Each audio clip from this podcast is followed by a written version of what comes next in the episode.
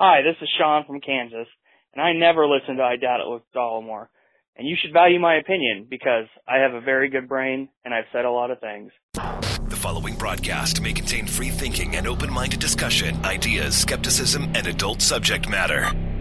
Topics will be discussed using adult language, sometimes gratuitously. Get ready to move the conversation forward. This ain't your granddad's news and comment show. This is I Doubt It with Dollemore. All right, welcome to the show and thank you for joining us. This episode 366 of I Doubt It with Dollemore. I am your host, as always, Jesse Dollemore, and seated across from me, my co host, who is well read and assertive, not lovely. I am told that is an offensive way to describe her. The lovely and talented, no more. Now, some other thing. Brittany Page, everybody. Well, all of that sounds pretty good. So, You don't mind the well, the lovely and talented started off as kind of a like a broadcastery joke. yeah. Ah, the lovely and talented Brittany Page, everybody, good times. Uh-huh. And then it just I kept doing it, yeah. And someone 366 episodes later. someone communicated that that's something that really bothers them about the show. well, um Yeah, I don't know. I don't know what to tell you. Well, maybe not bothers them, but it stuck with them, I guess. Yeah. Eh, whatever. Mhm. Can't please everybody, Brittany. Sometimes there's going to be people out there who are unhappy with certain aspects of what you do. Huh, it's the first time I'm hearing that. uh It's profound advice, I know. yeah. Thought everyone would be happy with everything that I do and say all the time. everyone. Yeah, well, Really appreciative. I'm I'm um, sorry to be the harbinger of bad things, Mm. the messenger of bad news. yeah. So we we have talked about on the show several times about things that we've changed our minds about. Mhm. And I kind of want to talk about something that you changed my mind about, but also something that uh, listener Marcus has changed my mind about. Okay. And one is flu shots, and that would be him. Okay. And then the other that you have changed my mind about, it's not really changed my, maybe it's educated me about. Yeah. It's about sneezing. You- Okay. You've turned me into more of not a germaphobe, Mhm. but a germ aware. I'm Okay. aware of it more. Okay. So what did I teach you? I'm Well, I I, used to just like sneak cover my my like I always was taught you cover your mouth when you sneeze, yeah. and I would just like sneeze into my hands. Oh Jesus. No. Yeah, and apparently that's not the way you do it. Okay. Yeah. I. No. No. No. No. No. No. So Wow, that's I really elicited quite the the reaction. yeah. So well, there's a lot of controversy surrounding flu season because people. Uh, okay. Here we go. So Wow. it's almost like one of these. You had to brace yourself. Well, I'm it's I'm have I'm being rushed with thoughts that are frustrating me. So it's one of these things where when you see something posted about how you need a flu shot, there's when you go to the comments because you like to torture yourself and read them. Uh, you're speaking for yourself right now. No, that's how everybody does it. I do not do that. So when that happens, there's always that person that says, oh, I never get a flu shot and I've never had the flu. As though that is the way that everyone needs to go about their life, or as though their personal experience is representative of the population. Right, right. Or even as though, I mean, these these studies No, Brittany, their specific uh, thing that happened to them, their experience generalizes to all 7 billion humans on the planet. Or even like these studies are saying, hey, if you don't get a flu shot, then you're for sure gonna get the flu. it's you know, 100%. yeah. Dun, dun, so, dun. it- it- but it's also it reminded me of like spanking studies when they come out and say that spanking your child is related to all of these negative outcomes in Yeah, life. yeah. And then there's always that one person. Well, I got spanked and I'm great. You know. right, right. Um. Cigarette hanging out of their mouth. yeah, the flu is the same kind of situation. so the flu shot is important. and- Yes. And, people should get it. And I think you heard from Marcus that uh, the best way to counter maybe those people that say, well, I never get the flu, I don't need it, that it isn't necessarily for them. It's about that herd immunity. Yeah, that's well, that's what I took away from it because I said the same thing. Is that I don't get sick, mm-hmm. and the fact that you're not, and th- th- all this is true that they kind of tried to calculate which strain of the influenza virus will be in effect that year, and oftentimes they're fucking wrong. But that doesn't mean because so so the that's what I took away from what Marcus said is that it's not necessarily for you not to get sick, but you will not have that flu virus because you might have that you know particles of the flu virus on you and you don't get sick from it, but you might pass it off to someone else who might get sick and have serious serious repercussions from from getting the flu that year. So getting the flu virus isn't necessarily just for your dumb ass, my dumb ass. It is also for, like you said, herd immunity, which is important. There's old people out there, little kids with uh, immune deficiencies, or some people who are just a little bit down on their luck relative to immunity, and uh, a flu could really fuck them up. Yeah, people die from the flu. So, oh, so yeah. people think that it's like just an inconvenience or something, but people die from the flu and like hundreds of thousands of people go to the hospital because they have the flu every year. For sure. So it's like a serious thing for for certain populations. But the I think people get confused because the effectiveness can vary. Like the 2014 to 2015 season for the flu vaccine was only like 19% effective. Mm-hmm. And then last year it was 48% effective. So more effective than before because there's so many different strains Yeah. of the flu virus. Yeah. Um, but the CDC estimates that the flu vaccine can reduce a person's risk of getting sick and having to go to the doctor by 40 to 60%. Sure. So And then also keep in mind, not just for you, but for those you may come in contact with who might be in a worse situation than yourself health wise. Yeah, so along with that, you know, the CDC has these recommendations for how to just not be a slob. and All right, let's hear them. well, people don't follow them is what I'm saying. And Just the look on your face, your it's contemptuous. well, listen, I was I was raised we we know the type of household that I was raised in. And it's very weird because like my family had very weird priorities, you know, um, indoctrin- indoctrinating us with a white supremacist ideology, but they were also serious about germs. So my mom You think it was more your mom than your dad, and your dad just capitulated? Yeah, my mom was all about the cleanliness. Like people would come over and say, "Wow, I could eat off this floor." She would vacuum 3 times a day. I mean, it was like excessive cleaning behaviors. Yeah. Uh, probably pathological. And Yeah, um, mildly problematic. yeah, but along with that came indoctrinating us with rules to follow for cleanliness. So when we would cough or sneeze and we didn't cover it with our arm, it would be like, "Hey, what are you doing?" Right. So you You're being you gross. sneeze unlike me up until a few years ago. Yeah. You sneeze into the crook of your elbow or into your the the most reachable part of your arm. Yeah. I would just sneeze my filth into my fucking open hands. Well, here, let's give it a fun name. Apparently, there it's called a Dracula sneeze. oh, would it like to pull the cape over? Yeah. oh, oh. Yes. Um so w- if it has a fun name that might make you more likely to do it, right? No? All right. What am I? A five year old? I don't know. But um Three sneezes avoided. Ah, ah, ah. um washing your hands frequently um with soap and water that is very important um singing happy birthday twice while you're doing it is important Happy birthday. Twi- it's supposed to be like a 20 second hand wash. Why do you have to do. it is 20 seconds that's yeah. good But Um, why? Why? Why? well that's like a rule of thumb like if you can't count to 20 and you want to do a fun little tune but you know the happy birthday song. yeah And having people are looking at you like you're a fucking freak in the bathroom. Well you could sing it in your head you don't have to do it out loud Then that's not singing. Um, Okay, it's not singing if you're singing in your head. You- How do you sing in your head? You sing the song in your head. That's not singing. That's thinking.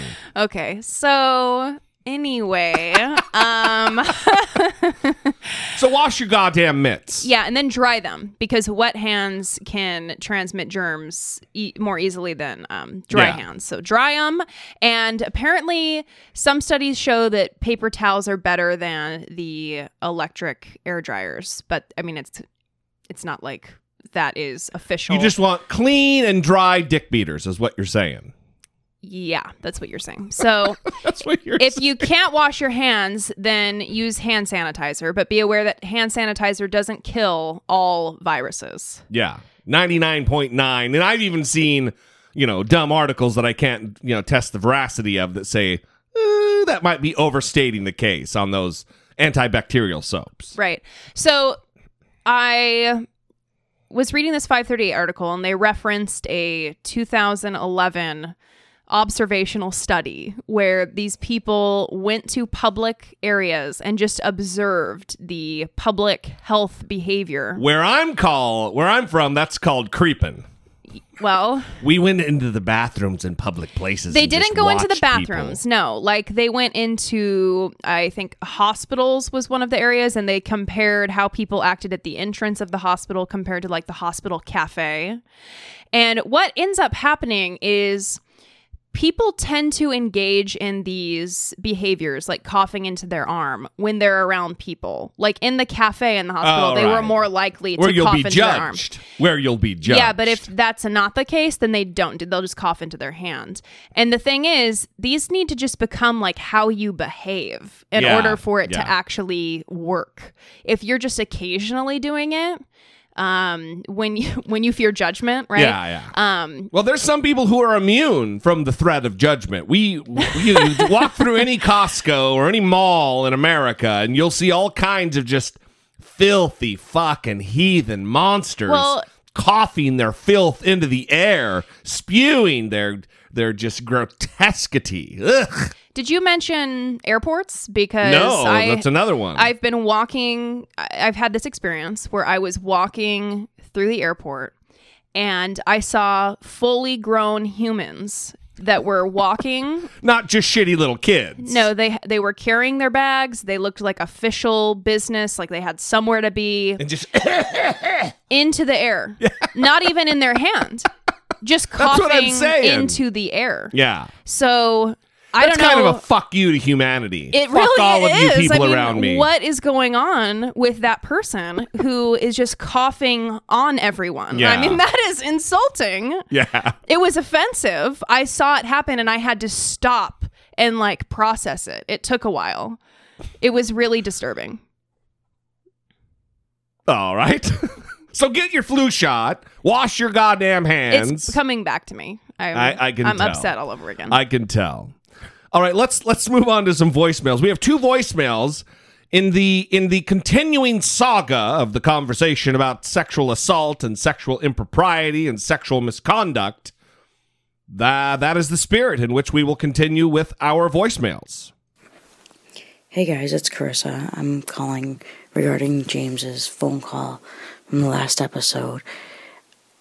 What the gist of it, other than coming across kind of condescending, I don't know if I'm the only one that picked up on that, but the gist of it seems to be that he's saying, yes, all these women are coming forward and saying they were sexually assaulted, but look how it's going to be an inconvenience and a hassle for the men to change the way they behave and what they understand is socially acceptable may not be socially acceptable. If socially acceptable to you is going up to a woman in a bar after meeting her for 35 seconds and grabbing her ass or stroking the back of her neck, that's just creepy. And how would you like that if someone came up and did that to you? Never mind, I don't want to know the answer. Anyway, love the show. Um, of course, Brittany's the best part. Bye. Love the show. Brittany's the best part. Bye. Yes. So thank you to Carissa for the call. Um, I think that we talked about that a little bit when we responded to um, Jamie's call, but I want to talk about an issue that I thought about after we did the show that I didn't bring up. So, something that he referenced was um, there are women like this that exist, these women that um, know what they want and can like approach men and be forward. Uh, I don't remember exactly how he described it, but it reminded me of Leanne Tweeden and the reaction that she received. And she's a poor example. Re- remember, Leanne Tweeden is the woman who came out with the photo of her in the flak jacket and Al Franken, Yeah. the story of him grabbing her by the back of the neck and s- sticking his tongue in her mouth. yeah. Yeah. And she might be a poor example because people uh, don't like her very much. And um, there were some, like, people. They've ascribed political motivations to what she is, what Thank she, you. her allegations. Thank you for helping me through my struggle. And people were criticizing her, saying, listen, here's other photos of her posing with other men, like grabbing them and, and behaving this way. There's video of her like putting her leg up on on Robin Williams. yeah, and oh, here are these pictures of her posing in her in lingerie and she whatever. She posed naked for Playboy or whatever. Yeah. So they they took these parts of her that she was free, These are liberals doing this. Right, that she was free and open with other men, and that she's dressed this way before, and that she's posed in this way before, and somehow used those arguments to suggest that Al Franken can treat her however he wants, regardless right. of whether or not she's consenting to it. No. Even with a woman who is forward and knows what she wants and is sexual and open about her sexuality, there's still consent involved. Yeah, well, Just because she is touching Yes. a man and is okay with him touching her doesn't mean that some other guy can come up and go, "Oh, he's touching her and she's touching him and I want to get into this party." Let, let's let's say it's a woman even beyond uh, Leanne Tweeden. Let's say it's someone who gets paid to have sex, uh, like a porn star. Yeah. It That still doesn't applies. mean that does not mean Right. that Al Franken. Oh well, you you've been loosey goosey by my standard with other dudes, so I guess Right. you're mine now. right. No, that's the answer. Should be when someone presents you with evidence like that. Um, so fucking what? Yes. Who? What does that have to do with this situation at all? Well, and it was weird to see liberals doing that because uh, Not really, because people are shitty. Well, I, under, I understand politi- that. yeah. I understand that, but I'm because conservatives tend to attack women for those things. They just seem more likely to do that. Yeah. Um, and it, it happened with Megyn Kelly when she wore a strapless dress or a spaghetti strap dress to do the debate, and she was. You know, people were saying she's not professional and why are you dressing like that? You're showing your shoulders. And when when is this going to stop? I mean, it's almost 2018 Yeah, yeah. that we're going to be talking about how someone is dressed and how they can't complain about it. I even saw Rose McGowan was doing a roundtable discussion with women who have come out with their sexual harassment and assault allegations. And people were commenting on it saying, the woman who walked the red carpet with Marilyn Manson with her ass out is now trying to right. and it's what does that have to do with? She wore a dress one time, and so what does that say about how she can be treated by men now? Yeah, I, I don't care if she wore a, a, a fucking bathing suit or nothing. It doesn't give someone the right to take control of her body, of her being. yeah. Fuck off. So I think this is hard for people to understand because it's just so deeply ingrained Yeah. in the society and the way people think. But it's time to start changing this. It is time. it is past time. Yeah. The the other thing I did want to address that Carissa said, and I didn't really get a condescending uh, thing from from James. Mm-hmm. Um, and I want to caution the audience. Espe- Look, I, I consider us a community, a family, if you will.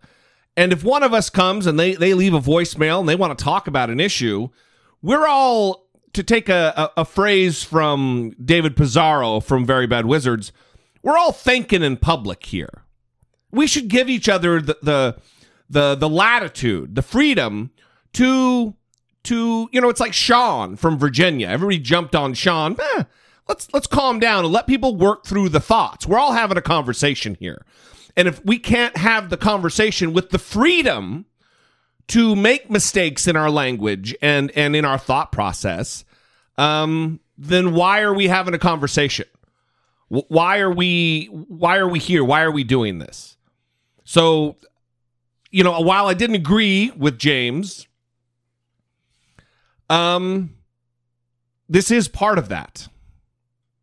So, anyway, food for thought, I guess. I don't know. uh, thank you, Carissa, for the call. We appreciate it. Let's move on. Last last call about uh, the Me Too movement in general. Hey guys, this is Andy from Oklahoma, and I wanted to weigh in on the hashtag Me Too movement um, and maybe give a little bit of a different perspective.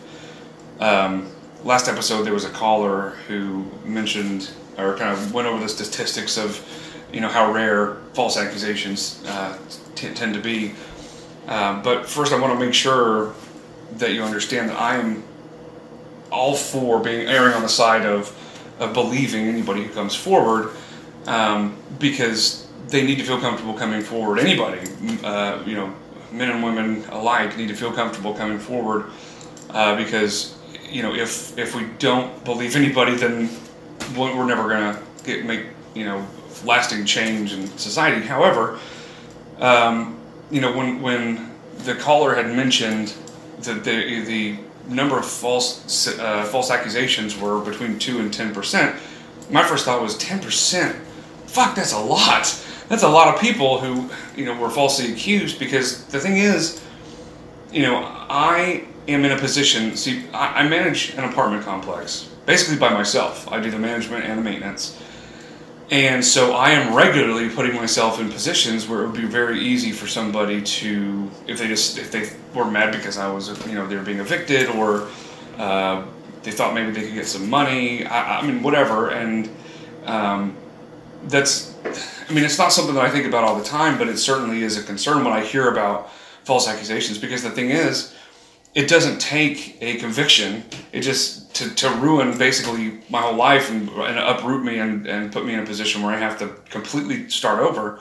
It just takes an accusation because if somebody did decide, if I and believe me, I go, I cover my uh, cover my ass in every instance. I always have the correct paperwork. I always give the correct notices, but I'm always put. I have to to be able to do my job. I have to put myself in positions where a lot of times I'm going to fix you know problems in apartments by myself, and there's no witnesses. There's no you know so so it's a it's a fear of mine. Um, and I don't know really. And the thing is, I'm torn because I don't want to be the guy that's like, well, I don't know. We should believe everybody, but at the same time, like I, I picture myself in the position of somebody who's been falsely accused, and and this is a small town, and everybody knows everybody uh, for the most part. So all of a sudden, if I'm accused of some you know terrible act, even if it turns out, which it would, but even if it turns out that it was false, the rumor is still out there, and so now all of a sudden this apartment complex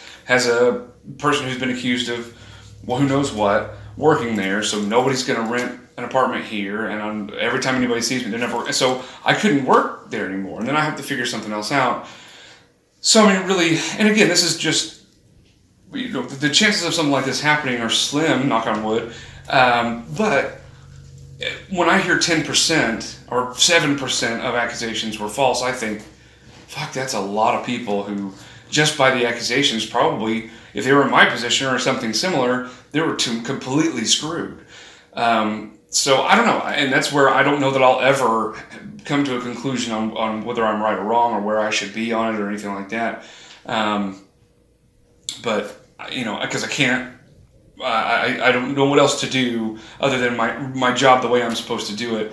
And if it ever, beca- uh, you know, comes to being accused of something like that, and it would be falsely because I would never do anything like that, um, it could totally screw me. So, you know, I really, I don't know that there's an answer, but I just wanted to sort of throw my two cents in and, and maybe, maybe again, share a perspective that people maybe not thought about before uh, because it's a real fear. I mean, it's not, and again, I don't dwell on it, but it's a fear of mine that every time I'm in somebody's apartment or somebody's in my office, just the two, you know, one uh, like a, a person just comes and sits in my office. It's just two of us. It makes me it makes me a little bit uncomfortable and a little bit nervous, just because you just you never know. And so, um, anyway, I love the show, and I think you guys do great work. And uh, I'm sorry, but Brittany is the best part. Uh, I hope you guys just have a wonderful holiday, and uh, thank you for everything you do. Love the show. Brittany's the best part. Bye. Andy, I want to say that I really feel for you because I can hear the apprehension, I guess, Yeah. and uh, fear maybe of talking about this. There was a lot of, now I'm going to say what I'm going to say, but I want you to know that I'm for sure on the side of women and I, you know, and I feel bad that men feel like they can't talk about this without having to make those additional comments and kind of clarify as Yeah. they go, right? Uh, Can I think that sometimes a guy will say, "Well, I want to say blah blah blah," but and then he goes on and it completely defeats it. He completely eviscerates um, the prior statement, and I, I didn't feel like Andy did that at all. I, I throughout that entire over four minutes, Andy, four minutes. uh, uh, throughout the entire the entirety of the call, I still believed that he is an ally. He is somebody who believes and takes women at their word. And we've talked about it. Not all women should be taken at their word because sometimes it doesn't add up. Sometimes, very rarely, but it happens. So that's what I want to say to Andy and anyone who's feeling like Andy is feeling. So when you read about these reports in the news, it isn't as though anonymous woman calls the New York Times and says, "Hello, um, I have an accusation against so and so," and they go, "Oh, good, okay, let me write this up real quick. Uh, type, type, type, publish." Okay. Yeah. No, there's time that goes into it. They're going to ask them in detail to tell their story. When did it happen? Yeah. Who did they tell? What are the phone numbers for those people? The names of those people? How old were they? What year did this happen? Then they're going to go to those people and say, uh, Were you told about something that happened to this person? Okay, how old were you when that happened? What did they say? Tell us in detail. Uh, let's get some corroboration here. Um, it's a process. Right, but Andy's not going to get that treatment because he's a regular dude who manages an apartment complex. He's not going to have the Washington Post be uh, chasing down leads. What he's talking about is in his real life experience, it would completely upend his entire life. And and look, Well, well, well what, what kind of accusation are we talking about here then? well, so let's- let's, give an example. A woman goes and reports him to the police and says what happened. Well, let's say um, just off the, he needs to fix a sink, and he gives notice. Hey, I'm going to be in your apartment. You know, like a you have a right to do as a landlord. You can inspect so many times a year if there's a maintenance problem. You but you give notice. I'm going to be there. You knock on the door. You knock on the door. Whatever the process is, no one's there, and then you I'm entering the apartment or whatever you do, and then he goes in and the woman comes out of her bedroom and she's naked or something and then makes a claim or whatever Makes a claim of what? of of uh, of assault or Okay, to who? Uh, To the police. yes Okay, the police are going to come investigate that. yeah but he what he's saying is even the allegation against him I, I because don't. it's not like they instantly investigate. In a small town i grew up in a tiny little town. It it could. It could be a, a major fucking uh, upending life upending thing for someone. And like he said there really is no answer. It's cover your ass the best you can. Be be above reproach. Have the reputation as someone who who acts appropriately. And uh, that's all you can do. But you can't live your life in fear of what might happen well, I would say he sounds like he is living in fear of what might happen. Sure. So that's what I'm trying to speak to here. And it sounds like, you know, he's saying a false accusation is going to ruin his life. And I just, I don't know if that is a fact because it seems like there, if you're working with rational people, and I would hope that's the case, then it seems like that's going to be investigated, Yeah. uh, especially by your employer who knows you. They might, you know, say, you're going to have to take some time off while we investigate this, figure out what happened like they do at other organizations Yeah, where they yeah. say, yeah, he's going to be gone for three weeks while we investigate what happened here. Right. And then the investigation will run its course and they'll make a decision.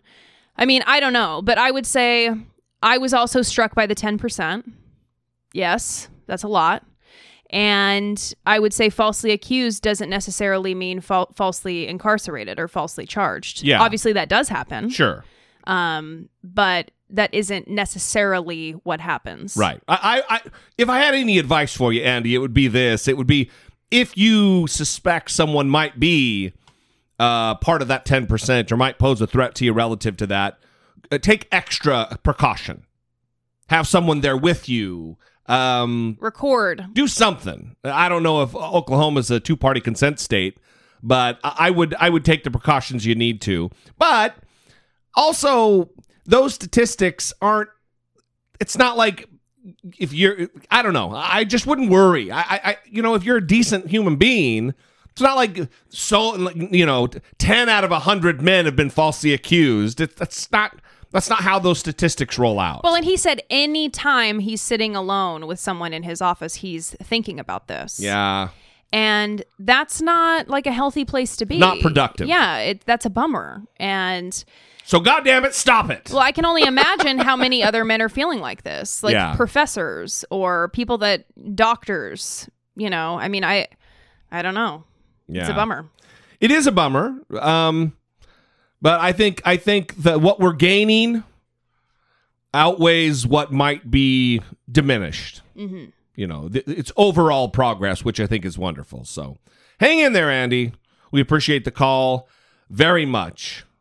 If you too would like to sound off, communicate with the show, help move the conversation forward, 657 464 7609. Of course, you can always email a voice memo from your smartphone to I doubt it at dollemore.com.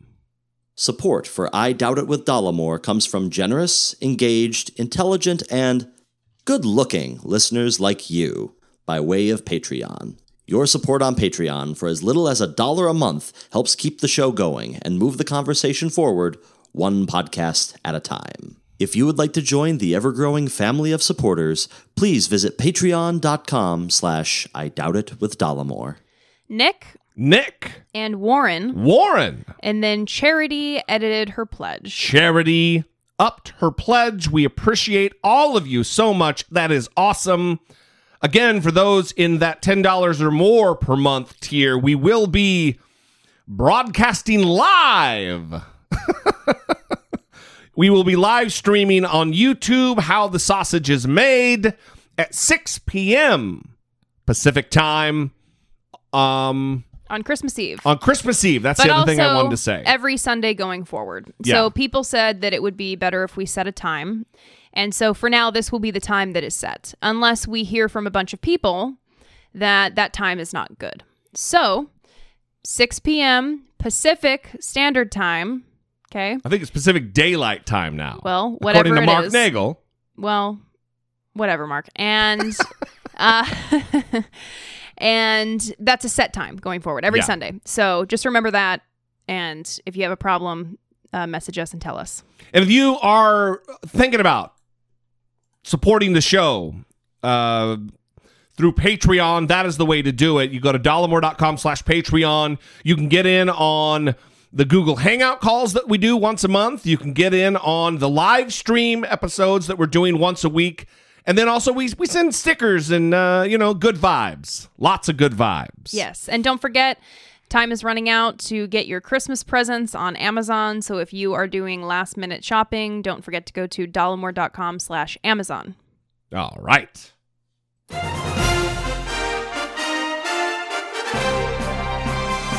Dollemocracy. Facing down pessimistic politics with realistic optimism. So this next segment is going to be kind of different for us. um, the tax bill was passed, and this first clip I'm going to play is talking a little bit about the tax cut and the tax reform bill, the hashtag GOP tax scam bill. That's the Twitter hashtag right now.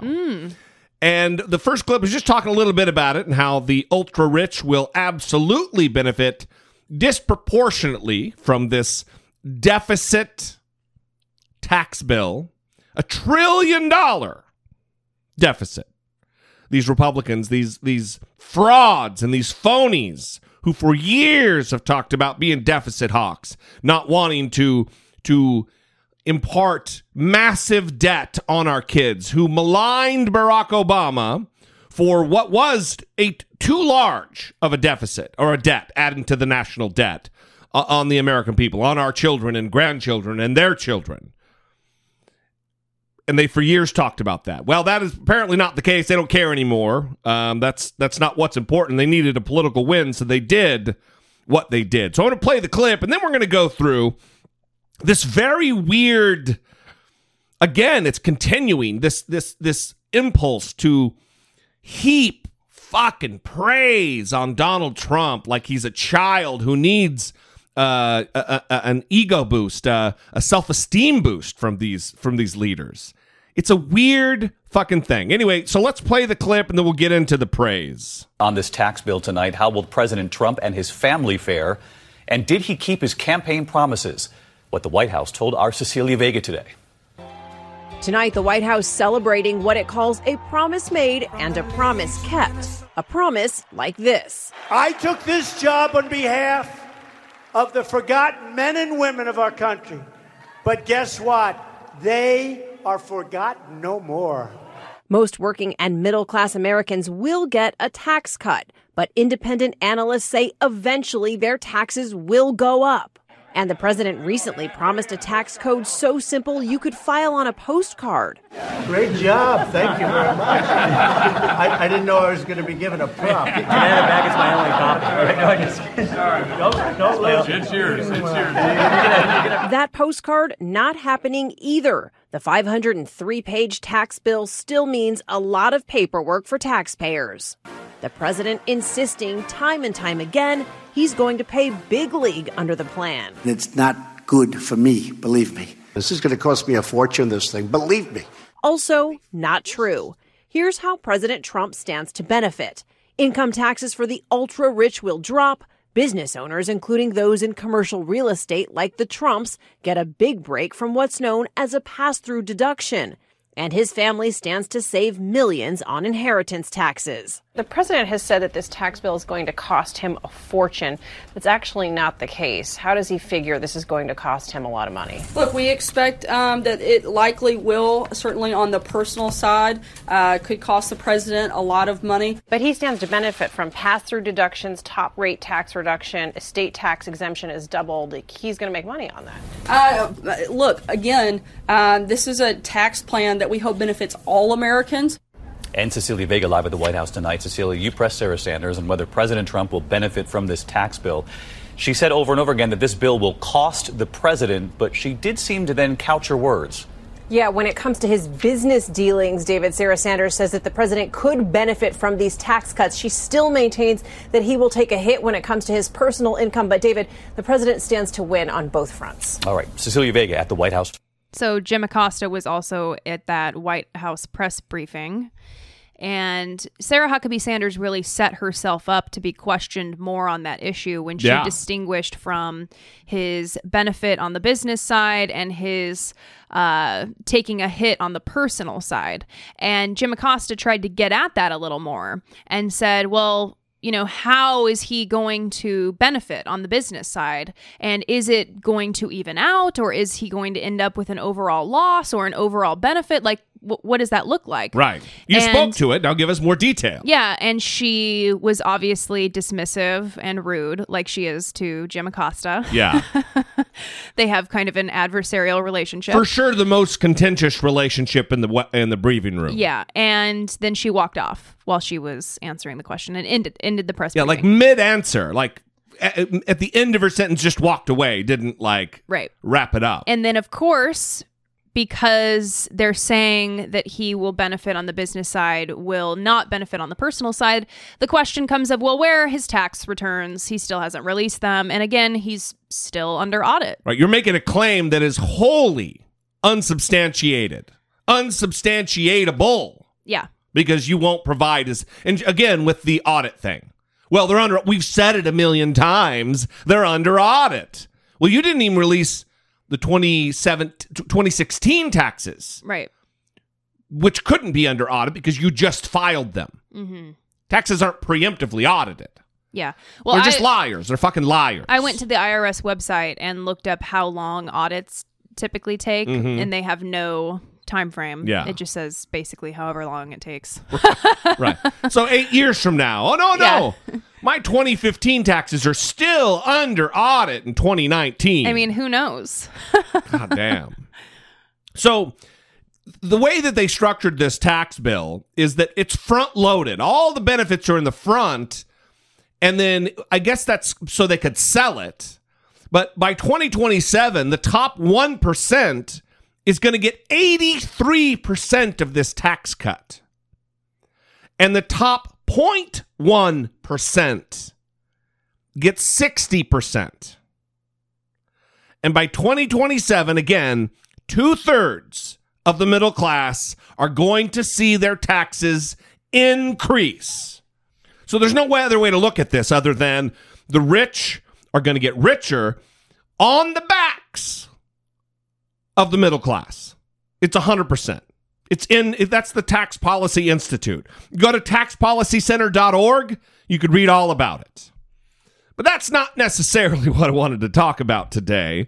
What I want to talk about is this weird proclivity to shower praise on our 71 year old president who needs the ego boost so bad. Listen to Mike Pence. Washington Post did a, did a, a little a, a write up that he gave he complimented Trump every 12 seconds for 3 minutes. And this was at a at a campaign or at a cabinet meeting where they kind of went around the room like they normally do. Well, Ben Carson gave a prayer. I'm not going to play the prayer. I have it loaded, but we can skip that. Mike Pence praising Donald Trump at this cabinet meeting. It is creepy. Keep in mind it followed a prayer. It did follow Ben Carson's prayer. And if you if you're of the Christian variety, if if you're even if you come from evangelical stock, that was your flavor, that was your doctrine of Christianity. Insert listen to this this praise session of Donald Trump by Mike Pence, who's sitting directly across the, the boardroom table from him. and insert God the Father, Heavenly Father, Jesus, Lord. Think of this like a prayer, and it's no different at all. Thank you very much. Mike, would like to say a few words? Well, I, I appreciate it, Mr. President. As I, I told you last night, uh, shortly after the Senate vote, uh, I know I speak on behalf of the entire cabinet and of millions of Americans when I say congratulations and thank you. Thank you for seeing uh, through the course of this year uh, an agenda that, that truly is restoring this country. You, you described it very well, Mr. President. From the outset of this administration, we've been rebuilding our military, putting the safety and security of the American people first. You've restored American credibility on the world stage. We're, we're, we're standing with our allies. We're standing up to our enemies. But you promised uh, economic renewal at home. Uh, you said we could make this economy great again. Uh, and you promised to roll back regulations. And you signed more bills uh, rolling back federal red tape than any president in American history. You've unleashed American energy. You've, you've spurred an optimism in this country that's setting records. Um, but you promised the American people in that campaign uh, a year ago that you would deliver historic uh, tax cuts. Uh, and uh, it would be a middle class miracle. And uh, in, in just a short period of time, that promise will be fulfilled. And, uh, uh, and I just, I'm deeply humbled as your vice president to be able to be here because of your leadership, Mr. President, and because of the strong support of leadership in the Congress of the United States. You're delivering on that middle class miracle. Uh, you've actually got the Congress to do, as you said, what they couldn't do with ANWR for 40 years. You've got the Congress to do with, with tax cuts for working families and American businesses what they haven't been able to do for 31 years. Uh, and you got Congress uh, to do what they couldn't do for seven years in repealing the individual mandate in Obamacare. Uh, I know you would have me also acknowledge people around this table, Mr. President. I want to uh, I want to thank the leaders in Congress once again uh, for their partnership in this. I want to thank your outstanding team, your Secretary of the Treasury, uh, Stephen Mnuchin, for Gary Cohn, for Ivanka Trump, for your great legislative team, all the members of this cabinet who partnered uh, to drive your vision forward over the past six months after you laid out that vision for tax reform. Uh, but mostly, Mr. President, I, I'll end where I began and just tell you uh, I want to thank you, Mr. President. I want to thank you for uh, speaking on behalf of and fighting every day for the forgotten men and women of America. Uh, because of your determination, because of your leadership, the forgotten men and women of America are forgotten no more, and we are making America great again. Thank you. Thank you, Mr. President. God I bless. appreciate that. Thank you very much. So I feel like we we weren't supposed to hear this. Yeah, it's like it was all like a private moment. Enough already. But I do want to say that something that stood out to me, aside from the entire creepy ordeal, was even when he said, I'm going to take the time to thank other people, he said, because I know you would want me to. So it was still about Donald Trump. Yeah. Like, I know that you would want me to take the time to recognize other people as well. It might also be because he knows Donald Trump's not going to thank anybody because that's not his style. Mhm. And he better do it on behalf of the president. Well, and Donald Trump this whole time was sitting with his arms folded, like he does. Why does he do Like this so often? fuck. Yeah, I don't know. It's weird. He's always sitting there looking like he's pissed off with his arms folded. What do you think is the motivation here? Because I don't know that I buy into the fact or the the thought that Mike Pence is just this this spineless sycophant. That he's just this this adoring follower of Donald Trump. I just I don't know if I buy that.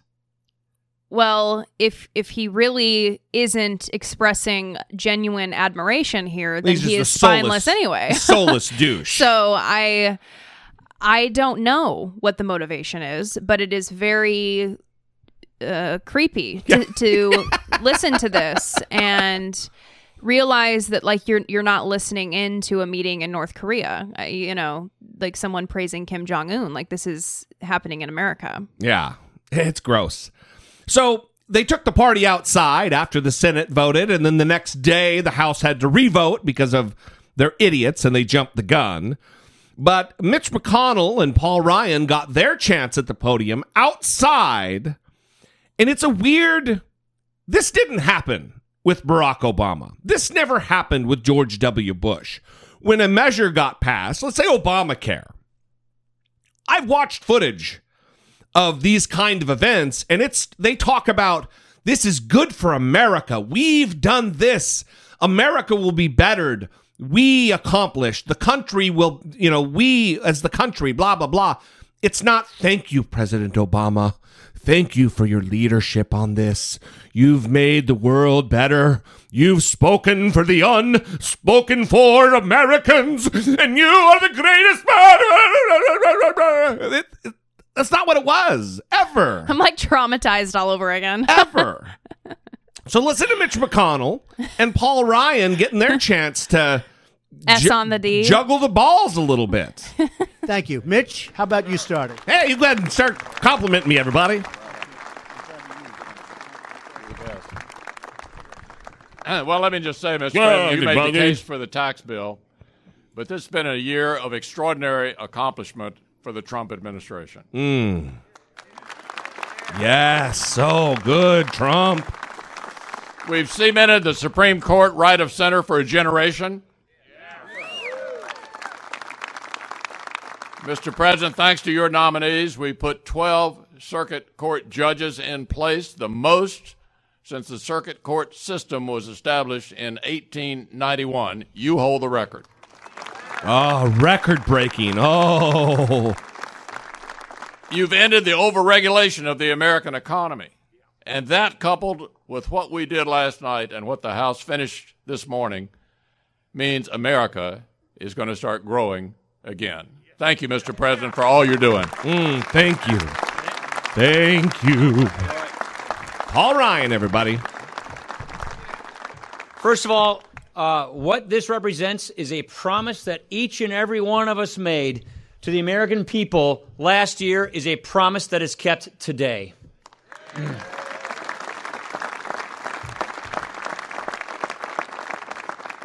something this big, something this generational, something this profound could not have been done without exquisite presidential leadership. Mr. President, thank you for getting us over the finish line. Thank you for getting us where we are. Mm, yeah. yes. Exquisite Oh, presidential penis. I mean, leadership. Oh, Trump. Oh, it's so exquisite. What, what are they doing? They're fucking embarrassing themselves. That's what they're doing. Do you think they know it? or do you think they're so free from shame that they, "Eh, we're getting what we want, so I don't care what kind of a, a brown noser that I look like? You know what's weird is how they they don't care at all about public opinion. It's pretty remarkable. They just keep trucking. I mean, I don't know if I and I don't know why I said that. Um Keep on trucking. You know, Yeah. this, this tax bill only has a 33% approval. yeah, it's I don't I don't know what to think about Paul Ryan anymore because people used to kind of hold him up as this rational character. Yeah. And ever since Donald Trump has been elected, it has been just I mean, he defends him. He doesn't say anything against him. Exquisite presidential leadership. Are you watching what is happening? I don't understand at all what the hell is going on. Well, let's listen to Orrin Hatch. Also, almost sounds like he's goddamn crying talking about Donald Trump as the greatest president. He's so proud. He loves him so much. Well, Mr. President, I have to say that you're living up to every everything I thought you would. Uh, You're one heck of a leader, and we're all benefiting from it. This bill could not have passed without you. Couldn't have passed without the Alaskan de- delegation. Couldn't have passed without the leadership in the House and the Senate, Paul Ryan and Mitch McConnell, and the other leaders as well. All I can say is, is that we're making headway. This is just the beginning. You stop and think about it. This president hasn't even been in office for a year. And look at all the things that he's been able to get done by sheer will in many ways. And I just hope that we all get behind him every way we can, and we'll get this country turned around in ways that will benefit the whole world. Mm-hmm. But above all, benefit our people and bring us all to a realization of how really great America really is and how the rest of the world depends on us. I love this country. I came from very humble roots. Oh my god.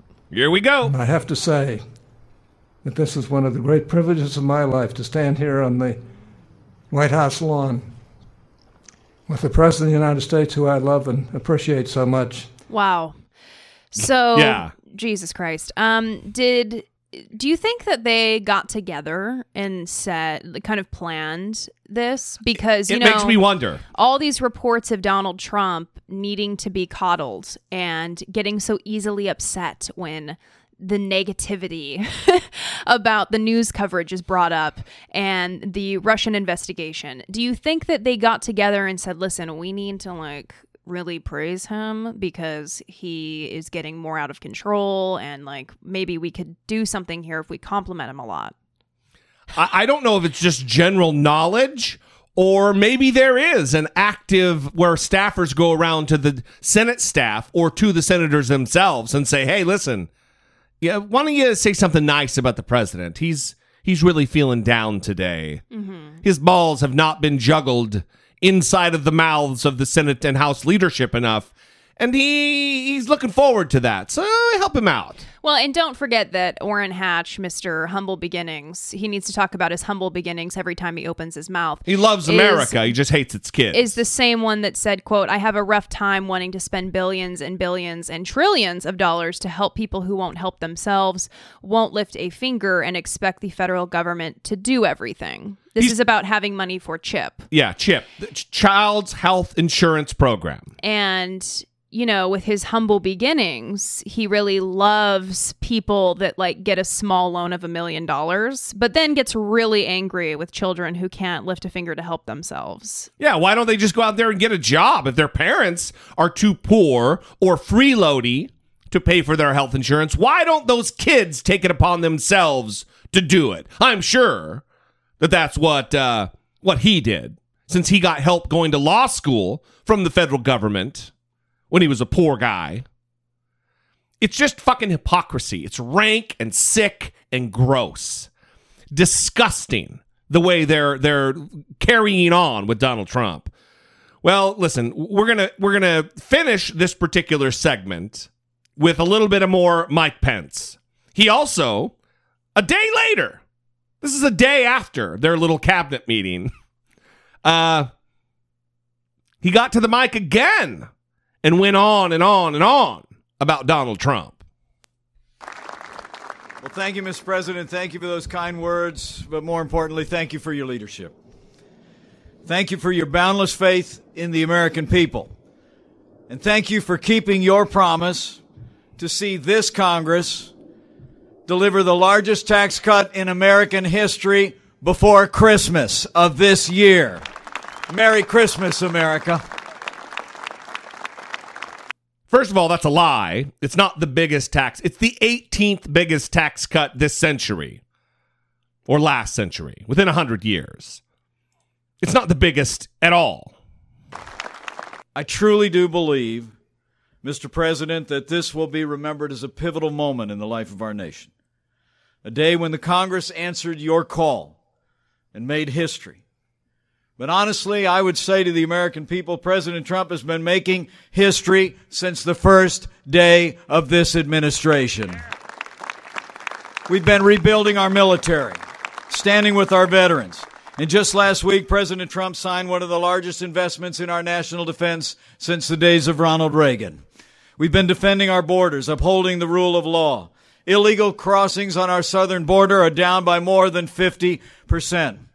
And President Trump has been restoring American credibility on the world stage, standing with our allies and standing up to our enemies. As the President reflected earlier today, our NATO allies are paying more toward their common defense. North Korea is more isolated than ever before. This President's put Iran on notice and put the war on Afghanistan on a path to victory. And thanks to the leadership of this Commander in Chief and the courage of our armed forces, ISIS is on the run. Their capital has fallen and their so-called caliphate has crumbled across Syria and Iraq. And Iraq. Uh, he sounds just like the but Saturday what brings Night us guy. here today is that President Trump also knows that American strength starts with a growing American economy. And from the first day of this administration, this president championed free and fair trade. He rolled back federal red tape at record levels. We've unleashed American energy. And today, Mr. President, you fulfilled the promise you made to millions of Americans struggling in this economy to cut taxes across the board for working families and businesses large and small. In August of this year, the president laid out his vision for a tax cut that would be a middle class miracle. And that's exactly what the Congress passed today.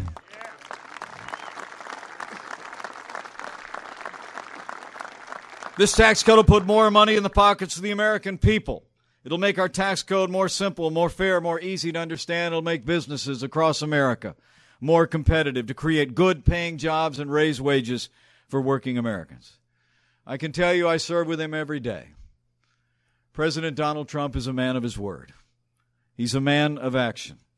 and with the strong support of these members of Congress, President Donald Trump delivered a great victory for the American people. We made history today. But as the president said when we gathered this morning, a few of us with a few less hours sleep than usual, we're just getting started. And I can assure you, this president and this entire administration will not rest and relent until the forgotten men and women of America are forgotten no more. So thank you, Mr. President. Thank you for your leadership. You got 30 seconds left. Thank Brittany. you for your love for this country and the people of this country. And I know in my heart, with the strong continued support of the members of Congress who are gathered on these steps, and with God's help, you will make America great again. So they won't be forgotten anymore. They were forgotten throughout that entire speech. Right. This was not a speech about the collaborative effort it took to pass this bill, to work on this bill.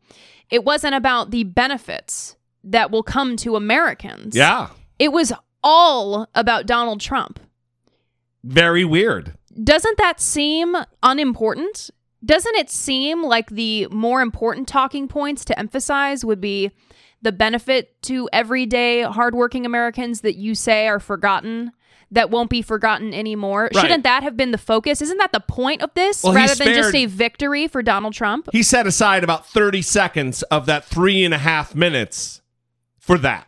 The rest of it was what a tireless champion and unafraid arbiter of American interest Donald Trump is. Donald Trump, Donald Trump, Donald Trump, my Lord and Savior, Donald Trump. This is weird. This is not normal. This did not happen ever with Barack Obama. This didn't happen with George W. Bush. Because while you need a healthy ego and confidence to, to even consider yourself able to be the president of the United States, you're secure in how you feel about yourself. Yeah, well, Donald Trump is not. Well, I think people think with narcissists that they act that that is a healthy ego or something. But within the narcissist ego, they feel insecure Yeah. and broken. Yeah. And that's why they behave the way that they do. So, it isn't as though Donald Trump feels confident or like he has it together, that He he's a wants to con- valid guy. He wants to convince everyone he does so he feels like they feel like he is, although he'll never feel that way about himself. Right, but he needs that stimulation. He needs that reinforcement from They're, outside. they're stimulating him all right. Eh, and I guess I shouldn't have used that word. Jerky McJerktown. All right. All right. Shall we wrap it up? Yes.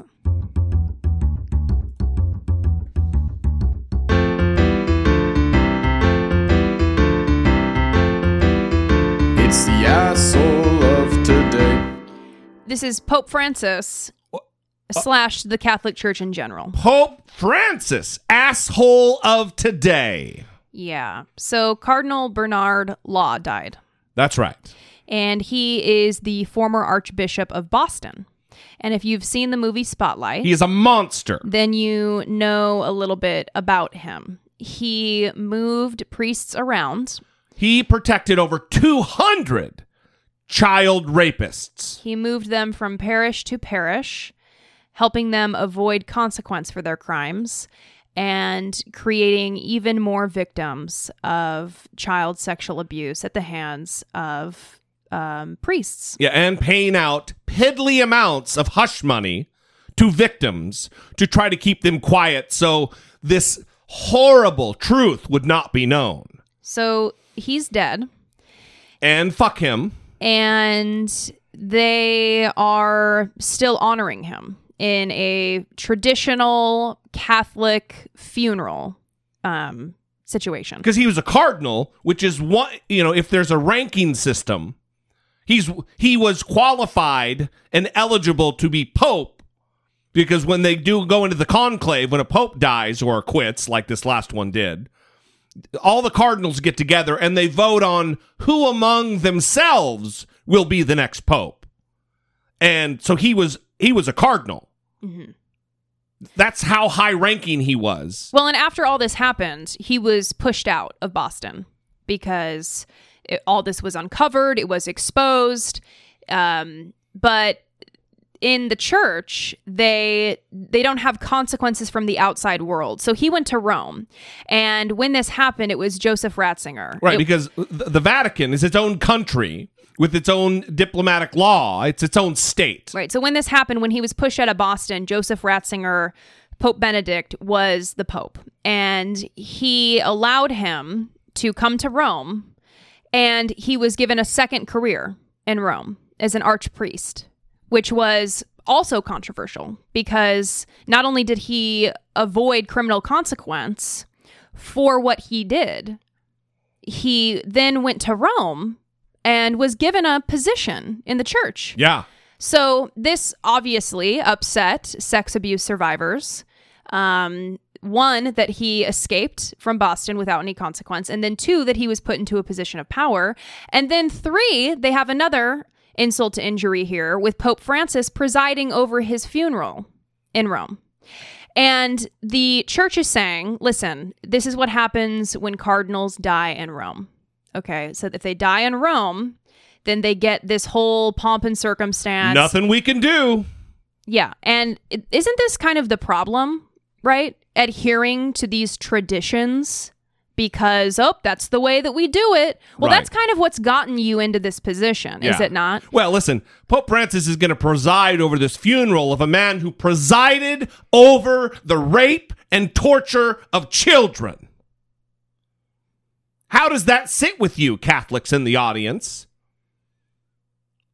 The most innocent among us. Well, and listen to this. So, one of the cardinals who was at the funeral said, quote, even cardinals make mistakes. It's not it's not a mistake. It's not turning left when you meant to turn right. It's a systemic cover-up of rape of children. And for it tells me a lot about the attitude of the current modern day Catholic Church.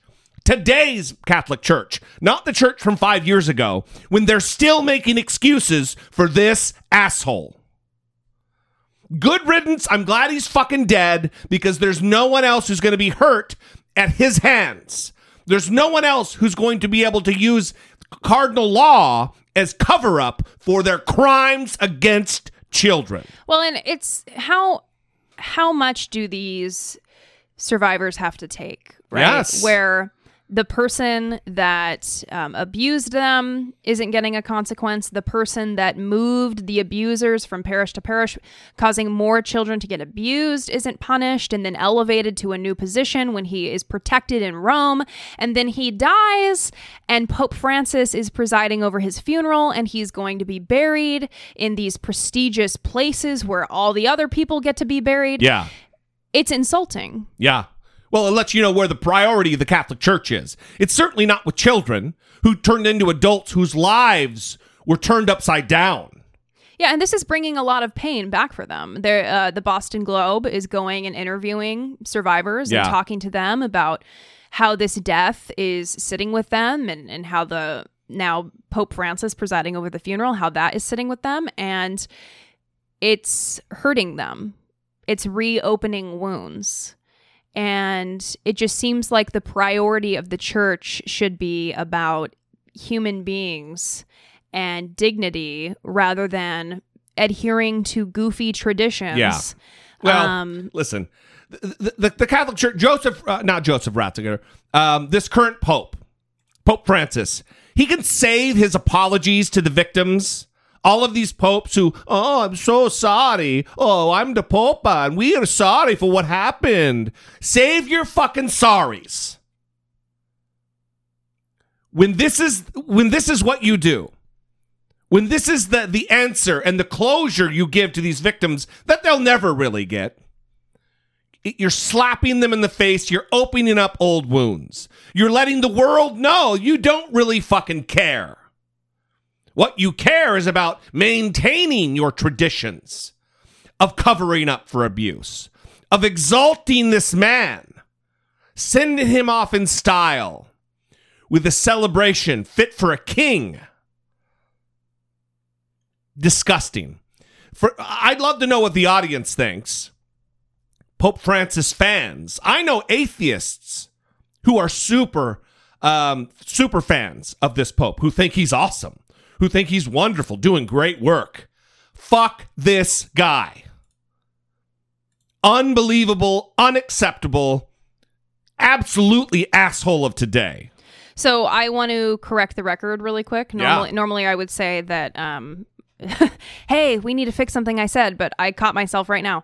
Um, it was actually Pope John Paul that Pope um, John Paul II. that appointed him to the position um, as high priest in Rome. Okay. So, because uh, Ratzinger was appointed in 2005. Oh, right. He left Pope John Paul because uh, Cardinal Law left in the early 2000s. Yeah, 2004. Yeah, he and, was and. Pope John Paul was still alive. yes. Still puttering around. So at the tail end of his reign, yeah, his yeah, his his yeah, his time as cardinal, right? All right. Well, listen, we were going to do another thing on on Sean Hannity, but we'll end it. We'll save it. We'll save that for next time. We love you guys. We appreciate you, and we blah blah blah. We'll see. Uh, we'll see you on on Sunday. Those of you who watch the sausage be made. For the rest of you, uh, we'll catch you on episode 367. We do love you. We do appreciate you. Uh, if you are on the fence about supporting the show, you could, one, give us a rating and review on iTunes. If you're an iTunes user, that would be awesome. I think you can also do it via Stitcher. That would be beautiful.